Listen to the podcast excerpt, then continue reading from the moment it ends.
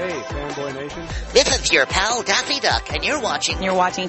We're watching. You're watching Fanboy. Fanboy. Fanboy. Fanboy. Fanboy. A fanboy, etc. Fanboy Nation. God, I assume Tom. You know this man from 28 Days Later, uh, Snow White and the Huntsman, and so many more things. He's coming back as Professor Osborn on uh, Pandora on the CW. Oh my God, Noah, how are you, Noah Huntley? I'm great. I'm um I'm I'm good. I'm good. I'm good. I'm you Yeah. know obviously slightly disturbed to be doing this interview with you without your pants on. But no, my pants we, are on. we- we- I, I decided to grow my beard out about three days ago. Yours is actually full and lush, so. um, no, it's great. It's great to see you. It's uh, it's. I suppose it's been a few weeks now since we completed Pandora out in uh, Bulgaria, and uh, it started airing now. So we got episode three coming up this this weekend. Congratulations. I mean, the series has been a hit. It got renewed for a second season. Um, Yeah. these are definitely interesting times that we're facing. Sure. I mean, unprecedented times and, you know, everyone's kind of finding their own way through it. There's no sort of set, there's no, you know, it's all very well wearing a mask, but there's really no set, um, um, set of rules that you can follow to, to get through this. And everyone sort of rallied on this one and we got it done. And it's a pretty much a three month turnaround. I think we've completed episode one about three months ago. So, um, it's pretty fast given all the CGI and all the things that need to happen with, with, uh, with 2199 and, and Pandora being sci-fi. So yeah, we're pretty, pretty proud with that. I was going to mention that we're, uh, the series is roughly 200 years into the future and, uh, you know, sci-fi still has its place. It's not going away anytime soon, thankfully. I think the Yeah. beauty about sci-fi is that it could be a social commentary on modern times, but because it's set so far into the future, it's not going to hinder any, uh, political ramifications for today. Yeah, I couldn't have put it better. Yeah, no, that's, that's absolutely right. And that, that's kind of what draws me to this genre as well is that it's, um, it's a sort of neutral, it's a neutral, um, forum, but it's, it, as you say, it's a really great place to talk about alienation and, uh, prejudice and all of these kind of things in a, in a kind of fun way. And that's, uh, that's hopefully what we're able to do, especially with such a youth, um, um, oriented show. You know, it's, uh, it's, it's cool to be doing that, you know, young minds that are kind of open and, um, I, yeah, I mean, that's, that's, that's been a, I think that's a huge part of what Mark's doing as well with the, with the production and, and, and why the CW have kind of hit on it and decided to give it another season and so on. So we're forging ahead and looking at season three now, we hope. So that's fingers crossed on that one. But, um, I think season two's going down really well, which is great. Take me through the process of filming season one and how that went. And now with the world falling apart, um, you know, how was it to film this, uh, this season in comparison? Uh, well, I mean, it certainly had its own practical challenges just from, but I think that was more a production point of view and, and sort of hats off to Phil Roth really out in Bulgaria because he managed to sort of talk to all the right government officials and, and follow all the right protocols in order to make it happen. I think there are all sorts of things like insurances that most productions would have that, um, he had to invest his own money as I understand it and, and then insurances would come secondarily. So people, you, you really had to be personally invested in, in this time around because of the state that the world's in. Um, how that was completely different to season one. Season one, we didn't get a pilot on season ones and Mark didn't have that much experience, um, shooting in Europe. So I think there were a lot of things from their angle where they were, you know, chancing their arm and trying stuff out um, season two, a lot of those kinks got ironed out. So we were able to move much more, um, cleanly through, through a really intense schedule for, for season two. But from an acting point of view and from, from my point of view and, and the character, Dom, the Osborn character that I'm playing, um, we, we were able to focus much more on the, on the, the central characters that have been created in season one. A lot of the foundation stones have been sort of already developed and evolved. So we're able to step right into those and you're able to deal with more refined elements of interaction between the characters. And that's kind of a nice thing with any show that evolves in that way is, is the interaction is becoming more subtle because of the backstory that's been set. Um, so that was really great. But we we had you know it, I mean. I, I mean, also I come in, I've got this really privileged position of coming in and doing my bit and then swanning off back to England or wherever it is that I disappear to. Whereas Oliver and Ben and Priscilla are kind of lead three. Um, are there all the time and they're on set most days. So, um, they have the lion's share of it. Um, I get to come in, kind of make them all smile for a minute and then disappear and, and recover. Well, that's good then. That means you get to tend to your garden right. since that's one of That's your true, hobbies. which I love. Yeah, that's, that's, that's true. Yeah. That has to be hard as a, as someone that enjoys gardening as a hobby or even a lifestyle because you're vegetarian, so you're probably growing your own food. Sitting there and going, you know, all right, I'm going to be on a shoot for six months. What's going to happen to everything that I planted back in February? yeah, there, there's a certain amount of, um, you've got to jettison certain plans, um, that's for sure, and just accept that that's not going to happen the way you planned it to. But you know, that's kind of the nature of my life and being self-employed and an actor and all the other things. I was noticing Sam Neill. I worked with Sam Neill on Event Horizon in '97, I think it was now, over 20 years ago. Shocking to realize. But I noticed, you know, I noticed him talking about his uh, vineyards that he has in in New Zealand and the operation that he's created around all that and the love that he's invested in all that. And seeing Sam, who often to me seemed quite tormented as, as an actor, just seeing him so um, comfortable and relaxed and happy doing something that's bringing him all kinds of success and all the people around him that are relying on him and, and, and supporting him um, seeing that cohesive teamwork work in a way that's totally not the entertainment industry, which can be so cutthroat a lot of the time.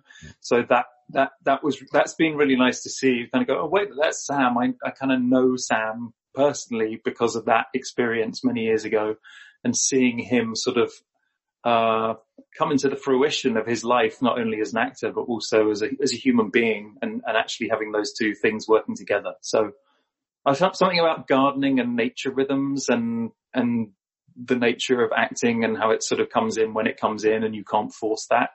And the two things sort of it, help balance each other out, I suppose is what I'm trying to say. No, I understand that because I grew up in the city, so I'm so used to the urban setting, but there's something about reconnecting with, with mother nature itself that, that is satisfying. Um, it also humanizes your relationship with people like Sam and everybody else. Yeah. With, with humanizing everything, everything that we're going through now, I know you become, it's sort of like becoming classmates when you're on a TV series. You know, you go to work together, eight o'clock or whatever time, you know, you're, you're called off the set, you go home and that's it. And then you see each other at the, you know, next season when the show comes back. Um, yeah. how much tighter has the unit become because now we have to take care of each other's health a little bit more as a society, um, especially on set? Um, yeah, it's it's tricky. It's it's it's um. I mean, I, I mean, yes. I mean, definitely that sense of family is there, and it's almost become a cliche now. With people going, "Oh, it's we're like family on set." It's it's almost like, well, of course you are. You would have to be. How could you be anything but? Really. Um. So I think there is that caring for each other, and there is also that sense of like, oh, you're probably gonna, you know, this is to end in in a few months, and then I won't see you for months on end, and you know, that's partly just the profession and it's partly the nature of the job. Um, so I don't know, you sort of get used to, you get used to that element of it. And then I think what Mark's quite good at doing, which is almost runs counter to that is, is keeping everyone in the dark, which frustrates the hell out of me. I mean, I'm permanently telling him like, this is like so counterintuitive. Why don't you, you hire actors and then you keep them in the dark and go, oh, here's a, here's a shocking scene and your, your shock at it is going to add some drama to the scene. You go, no, I mean, it doesn't. It just means that I'm shocked again in this. so, uh, that's, so that's a constant battle. I suppose that in its own way is like a sort of familial dynamic where it's like all, all good families, it's fairly dysfunctional and you're kind of operating not on necessarily the best of your, your, your ability to kind of meld and be this cohesive unit. You're usually operating off sort of dysfunction and misunderstanding more often than not. So I don't know, maybe there's a way of making that all fit into this, this sort of familial bubble. But I, yeah, I think everyone, I mean, I, I certainly was saying to Max early on, who's our DOP, but also just like everyone's favorite friend on set. He's an extraordinary and intrinsic part of the Pandora production now. And I said, you know, we've all been in lockdown for three months. We're all going to be coming out. And he said, oh yeah, but I think, you know, I can't wait to go to this restaurant. I went, I don't even know if that restaurant's going to be open, man. I'm like, I don't know if you're able to go. Be, I think it's going to be, and also I think more than all of that, we're all going to be quite fragile because we've all got into this slightly more, whether we like it or not, this slightly more meditative inner experience, which is not so much about outer interactions as inner feelings and, and those kind of things that some people are good at dealing with and other people are like not.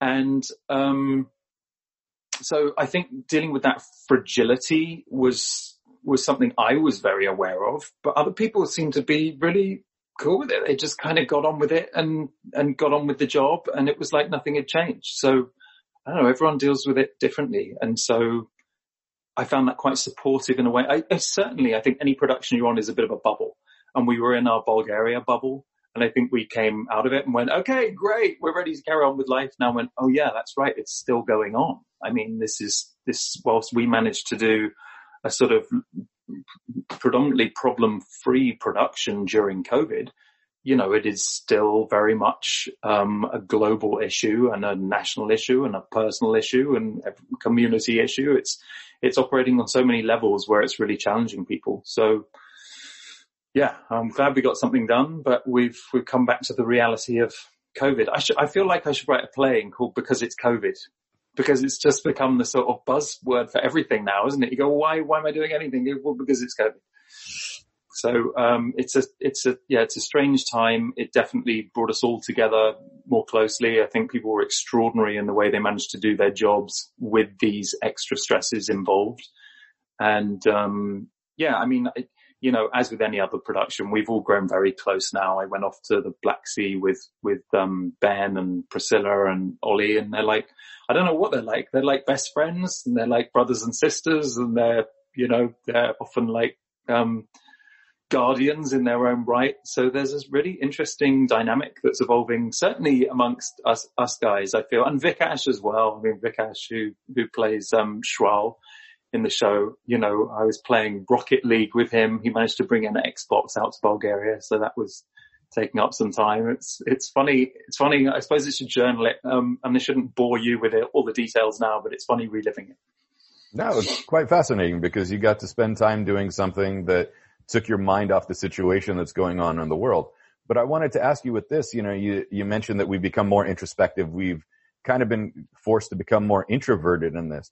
Um, mm-hmm. you've already practiced certain meditation exercises like yoga and Tai Chi and a couple of other things. Was it an easier transition in that sense for you to become more introspective or was that something that was always a part of your personality? I think that's always been a part of my personality. Yeah, I, I, come from a big family and I think that intrinsic support of brothers and sisters and parents is, is so natural to me that the challenge is not so much working within a group as uh, finding my own way and, and being independent. So that's been more my, my route through life and my life path, if you like. And yeah, I think more than those, those disciplines, which were all, all great, it's really just being able to be, you know, make that distinction between loneliness and aloneness. I think we're all fundamentally alone in this world, you know, and it's a, it can be quite a depressing consideration. Um, but it's also the, where the most, um, growth comes from because until you're really happy with what you're doing, it's, it, you can't really make anyone else happy and you can't be an inspiration to other people. So, um, yeah, that's, that's, that's certainly been, that's, that's been my path. And I find meditation actually more than yogas or Tai Chi's, which are all great. They help focus through the body, but I think actually just being able to sit still in silence for 10 to 15 minutes a day, ideally, but, um, at all, if not, is a, is a really valuable and important thing to do and to be able to do. And how would you define the difference between being alone and lonely? Because a lot of people have trouble distinguishing between the two.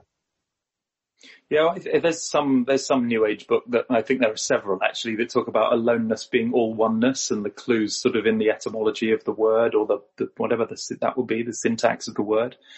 And I think that all, all oneness is sort of when you get, that's the kind of al- aloneness thing is when you feel connected to all things and loneliness is when you feel disconnected from all things.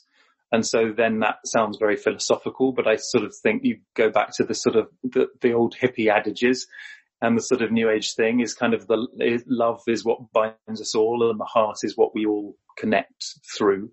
And so whilst we all might all be having different, um, experiences and different feelings and thoughts about what that is, the fact that we're all human and we all have that fundamental experience is is humbling and uh, binding in its own way. So whether that I think I think I think in in in your alone time when you maybe do feel lonely or you go through loneliness coming into all oneness or al- aloneness, you kind of uh, can experience vulnerability and aloneness, and those things can be devastating. And once you reconcile that and realize that well, we are alone, you know, we're in this massive void of space for most of our existence, and yet we're all intrinsically connected.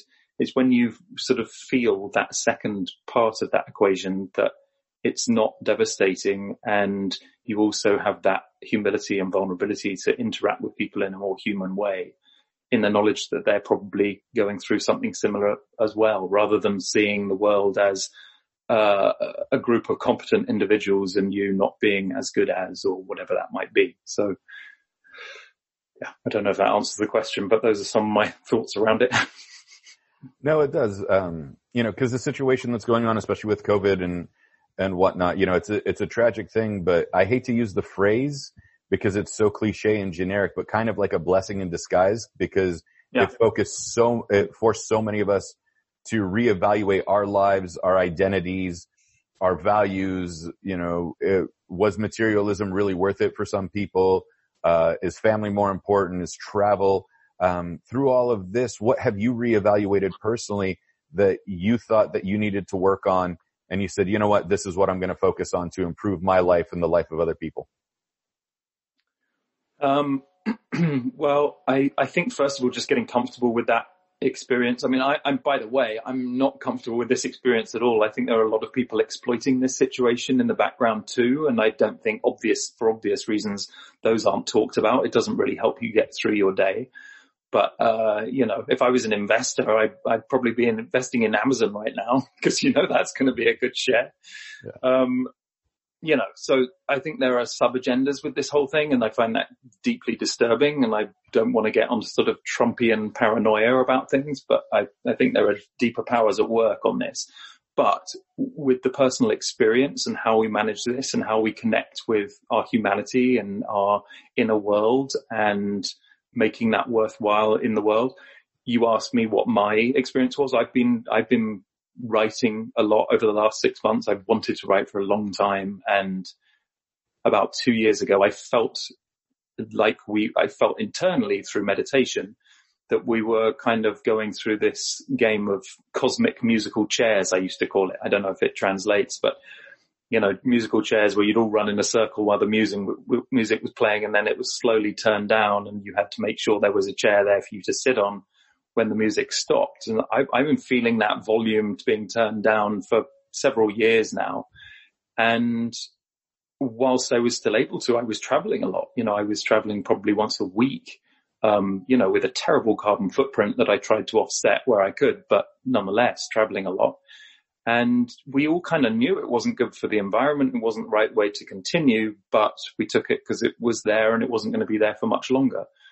And so about two years ago, I felt like, right, I need a place to land now from this kind of um, experience of having run all over the world to do what I do. And, um, and so I kind of was able to do that. And I've been in a much quieter space, traveling much less and writing and wanting to become more proactive in the industry. So becoming a director, producer, writer rather than simply actor but also more proactive in my life rather than just being a reactive human being that waits for the phone to ring.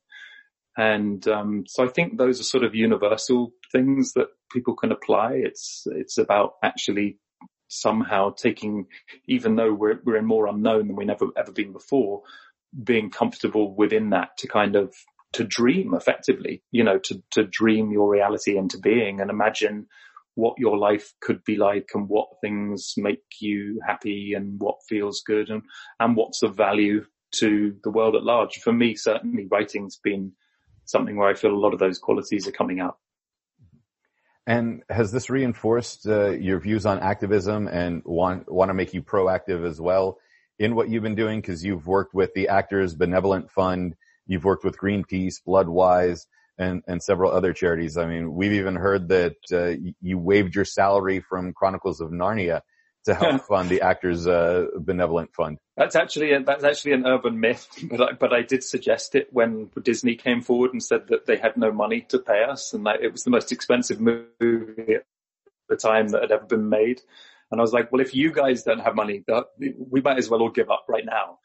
I said, so if you if you don't if you don't have any money, why don't you give me a hundredth of one percent of the gross? And in fact, you can pay that money to to my a charity of my choice, and you can I'll, I'll, do it for charity. I'll do the job for charity, but I can't do it for the money you're, you're offering. And that was kind of the, that was actually my suggestion to my, my agent. And my, my agent said, Oh, I don't think they'll go for it. And I said, No, well, that's not the point. The point, of course they won't go for it, but it will highlight how mean they're being. So, um, that's the reality of that story of uh, me paying. I pay separately to the Actors Benevolent Fund. It's a charity I support. And, uh, you know, I think we're in, we're in, I, I constantly feel that um, I'm in such a privileged position in life, and I don't mean as an actor. I just mean living in the West and having the the privileges that we all experience. I look around and think this is we take this for granted and as as a as a common thing, but we we must be in some weird one percent one percentile of the world who are living with sort of clean water and sanitation and all of these things that we take for granted and to be able to um, support in some small way charities that are looking out for people who don't have those uh, privileges as standard um, seems seems like a, a, a, given to me and something we should all be trying to do, even if we even if we struggle to make those payments. Yeah, I understand the situation. I mean, my parents immigrated from the Middle East, which used to be part of the first world, and then eventually became the third world after uh, certain situations and a particular president from the 1970s that I'm not fond of. Um, it was uh, Queen Farah's birthday the other day from Iran, so you know there's uh, there's still some resentment in in, uh, in the tone of my voice and everything no else doubt. with yeah. it. But um, so I understand, you know, visiting the third world and having people and family that still live there, and then coming back to the United States, it really makes me reevaluate what's of value and of significance over here. Um, can you fill me in on the charity itself? Is it just primarily for UK actors? Is it European? Is it international? Like, how does well, this yeah. work? The, the Actors Benevolent Fund is is is predominantly for UK actors, um, but but that's one of many. That that's a charity that got highlighted because of the the Disney piece. But it, it was uh, it, it's a number of charities that I've supported just because I've become personally involved. You know, I had a twin sister with epilepsy, and so I started sort supporting the Epilepsy Society. Bloodwise, I was lucky enough to uh, meet a guy, Ken Lomas, who was putting together a team um, of actors for the London Marathon. And TV Times at the time of publication over here, a sort of, um, you know, a listings publication was supporting the charity and giving a million a year towards um, what was then leukemia research. And slowly that corporate funding was was taken away, and so, but it was a a charity that I continue to support and, and do now. So that's now Bloodwise. And then there's Epilepsy Society and then Greenpeace, which is something that I've been supporting since I was a child. And I think the activism they do in the face of some of the mad kind of right wing politics and, and, um, you know, planetary exploitation that's going on with, you know, I think, I feel like we're all in a very compartmentalized world at the moment where we're all focusing on what we can do to get through and that's sort of seen as, as reality. Whereas the, the bigger reality is this connectedness that we all experience and that we have a responsibility to. And that, that, you know, as a, as a metaphor and a reality, that's kind of the planet we live on. And so being able to take care of that is the best way, I think, of taking care of our collective interests. And so, and, and Greenpeace has been very good about at least highlighting um, some of the instances where the, that exploitation and that personal gain with no consideration for either your fellow man or for future generations is uh, is waived. Um, um, it's something that Greenpeace has been really good at, at, kind of highlighting. So, so those are some of the charities I've been supporting, and then Soil Association, the Vegetarian Society, and they're they're all in line with with things that I've been practicing for a long time. I, I really didn't think being vegetarian 20 years, starting to become vegetarian 20 years ago was going to become a thing. But now I kind of, I'm, I'm so glad more people are on board with it. It's like we really don't need, um, certainly don't need such carnivorous diets as most people have got used to. And I just think it's conditioning that gets us into living in that way. And it's, uh, again, about doing, having, have, going the extra step and coming out of comfortable automated experiences and actually questioning what you're doing and, and, and asking if it's necessary. Um, what the impact is to, to other people and the planet and, and other more subtle forces, you know, and that's, I think that's just part of having an inquiring mind and that's part of your responsibility as a, as a, certainly as an adult, probably as a child on planet earth right now. so yeah, my activism, I, am a very passive activist, but, um, because I think it, in the end, uh, being informed is, is, is kind of the most important thing. Um, sometimes there's nothing to do, but simply being informed is enough. And so having an inquiring mind is the, is the starting place for that. And in order to have an inquiring mind and nurture an inquiring mind,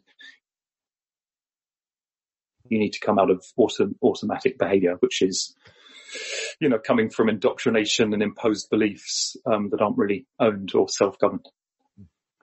It's it seems that the way things have been going is that we've been. God, this is a deep conversation. well, good. It, it's better than than so. What what was your favorite scene of season two that you filmed last week or whatever? You know. Um, Wait, I'm just going to turn off some of the. No problem. Um, yeah, yeah, yeah, yeah, yeah. No, I, I agree. I'm, I'm glad we're having it.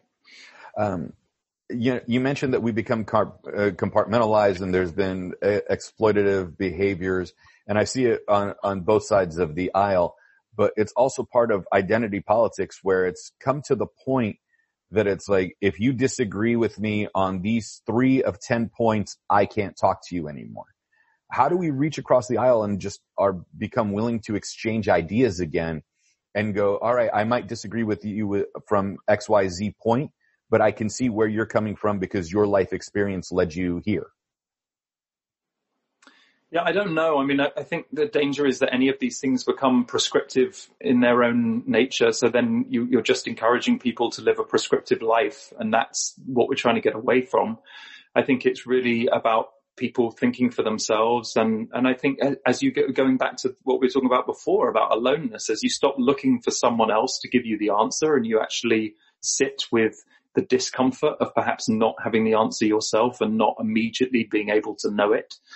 Um, that brings you a humility which allows you to connect to other people more easily anyway. So, I, I mean, I'm, I'm, I, I, I'm not I'm not one for teachers and politicians and people who have these prescriptive answers to things because I don't think that's in line with an organic evolution of enlightenment and understanding. And I don't think unless you're, unless you're aiming for that, I don't think you're really getting, you're getting close. So, um, wow, this is getting deep. I'm getting a bit lost in my own thoughts. Um, I think, I think community is what I wanted to say in, in answer to what you were talking about, because I think part of the problem we've had with having these very global, uh, which has been necessary, but these global, um, existences and global consciousness is that we've lost sight of what's right in front of us. And I think actually kind of knowing the names of your neighbors is a good way to start with how we connect with each other and help each other to be more human and perhaps COVID or not, not having this over reliance on travel um, is allowing us to to to develop and evolve and reconnect with things like community that we've kind of lost um, in trying to be global entities and having a global outlook. Well, there's a, a 6,500 year old saying from ancient Assyria that said it's better to have a close neighbor than a far brother. So it seems uh, history's coming full circle at this point. like that. Yeah. Um, yeah, yeah. With nothing's new. that's that's the that's comforting. I always find. You know, you think actually these things are great revelations, and people get caught up on the idea that it's a you know, oh, I I can't believe I missed that, and it's like, well, it's it's kind of always been there.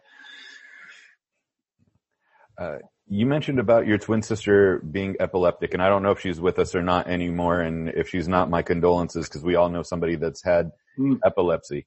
But to lighten the mood a little bit, what's the most ridiculous mm. twin question you've been asked other than are you two identical or fraternal? Because I've heard that asked uh, of uh, fraternal twins quite often when one was a brother and the other's a sister.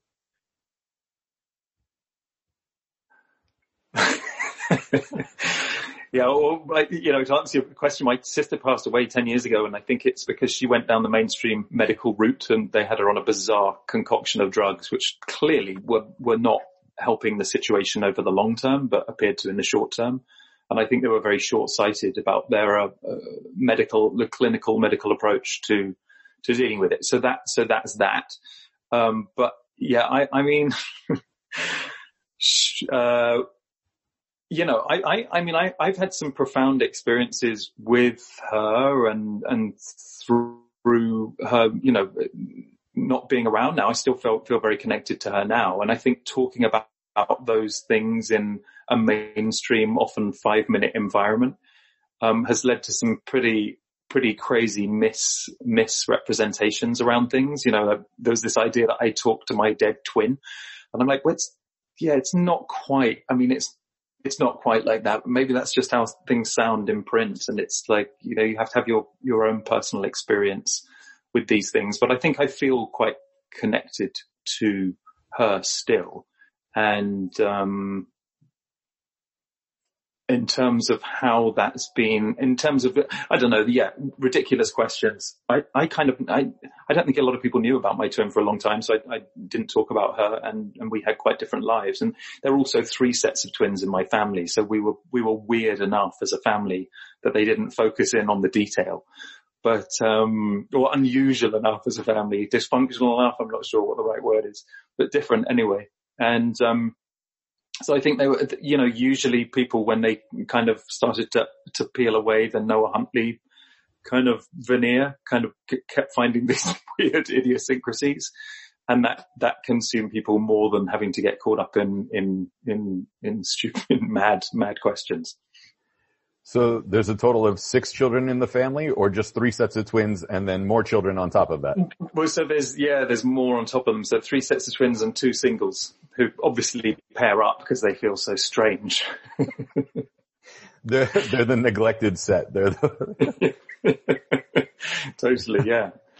Um, yeah, but we, yeah, I, I, mean, I think part of the nature of having a big family, I don't think mum and dad set about to have so many, such a big family and certainly not so many twins. It was just a natural, uh, occurrence. Um, but it certainly meant that we, um, kind of, you have to create rule, your own rules, really. And that I think has helped us all as, as individuals, certainly amongst my siblings to kind of look at life as, um, in, in a slightly looser way than this um, way that I was referring to earlier and the kind of the prescriptive method of this is how you do life. And if you don't, there must be something wrong with you or you're dangerous to society.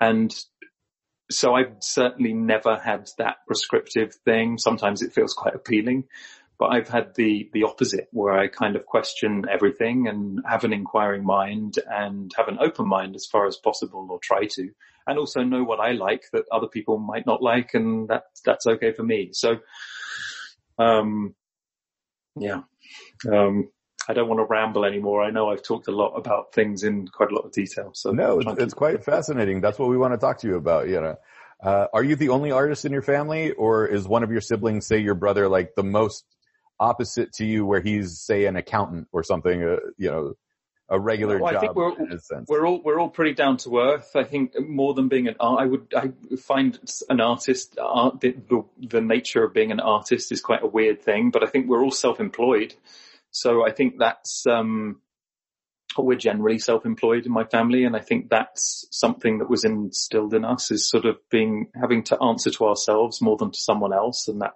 that feels quite good. Um, so I think it's that first and foremost. We had, we had these, because we were such an unusual family growing up, we had strange people who'd arrive at the farm that we, we grew up on.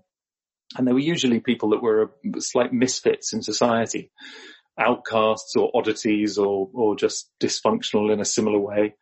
And there was one guy, Ben, who was basically, I think, what would probably be termed now bipolar.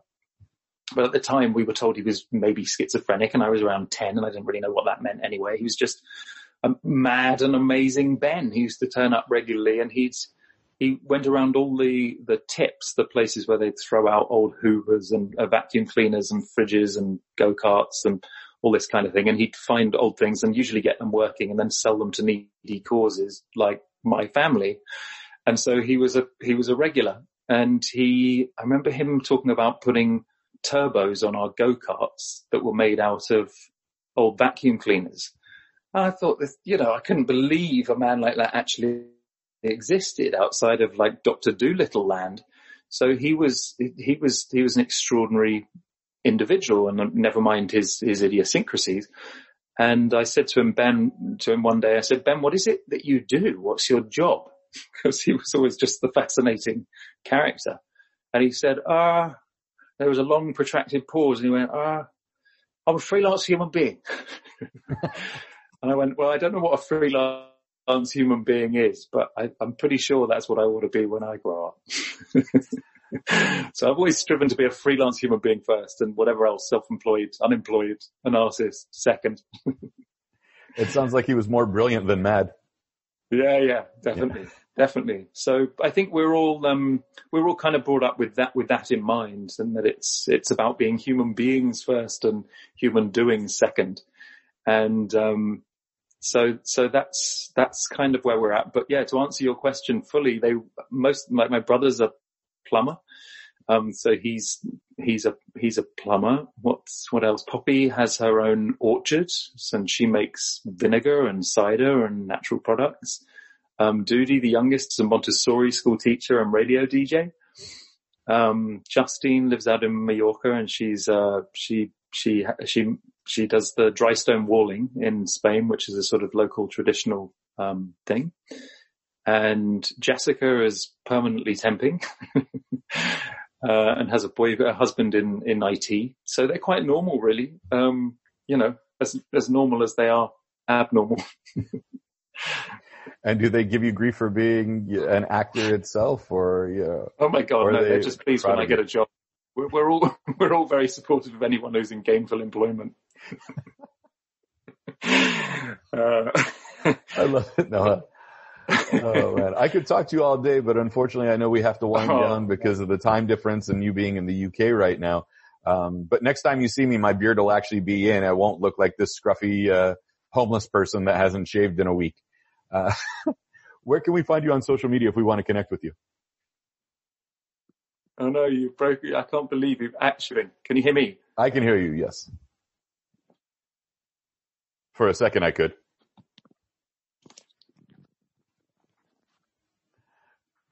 I can. I. I can. I've got you back now. Okay. Can you hear me now? Yes, I can. I said, un- unfortunately, that we had can to. You hear me now? Yes, okay. I can. I was saying, unfortunately, we have to wind down because of the time difference, and and I know we're we're running short on time. But uh, like I said, next time you see me, I'll have a, a, full beard and I won't look like a scruffy homeless person by then. but, um, I look forward to it. It's been it's been a real pleasure to talk to you. Thank you so oh, much. Oh, I really the, appreciate it. The pleasure's been mine. Where can we find you on social media if we want to connect with you? Yeah, I mean, I, I, I try and do most of them, or if I don't, I have somebody, somebody else that sort of fills in for me when I'm not around, but I'm on, I do Instagram myself because I can manage a picture a week. Um, that's, that's just Noah Huntley's my handle on that. And I think I'm an official Noah Huntley on Facebook and Noah Huntley on Twitter.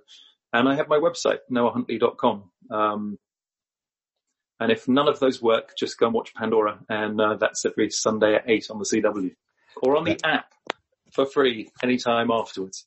there you go. See, you got the plug in before I could, but Noah Huntley, thank you so much for your time. Again, as he pointed out, Pandora is Sundays at 8 p.m. Eastern Pacific. And I don't know what time it's showing in London, but we'll figure it out for you.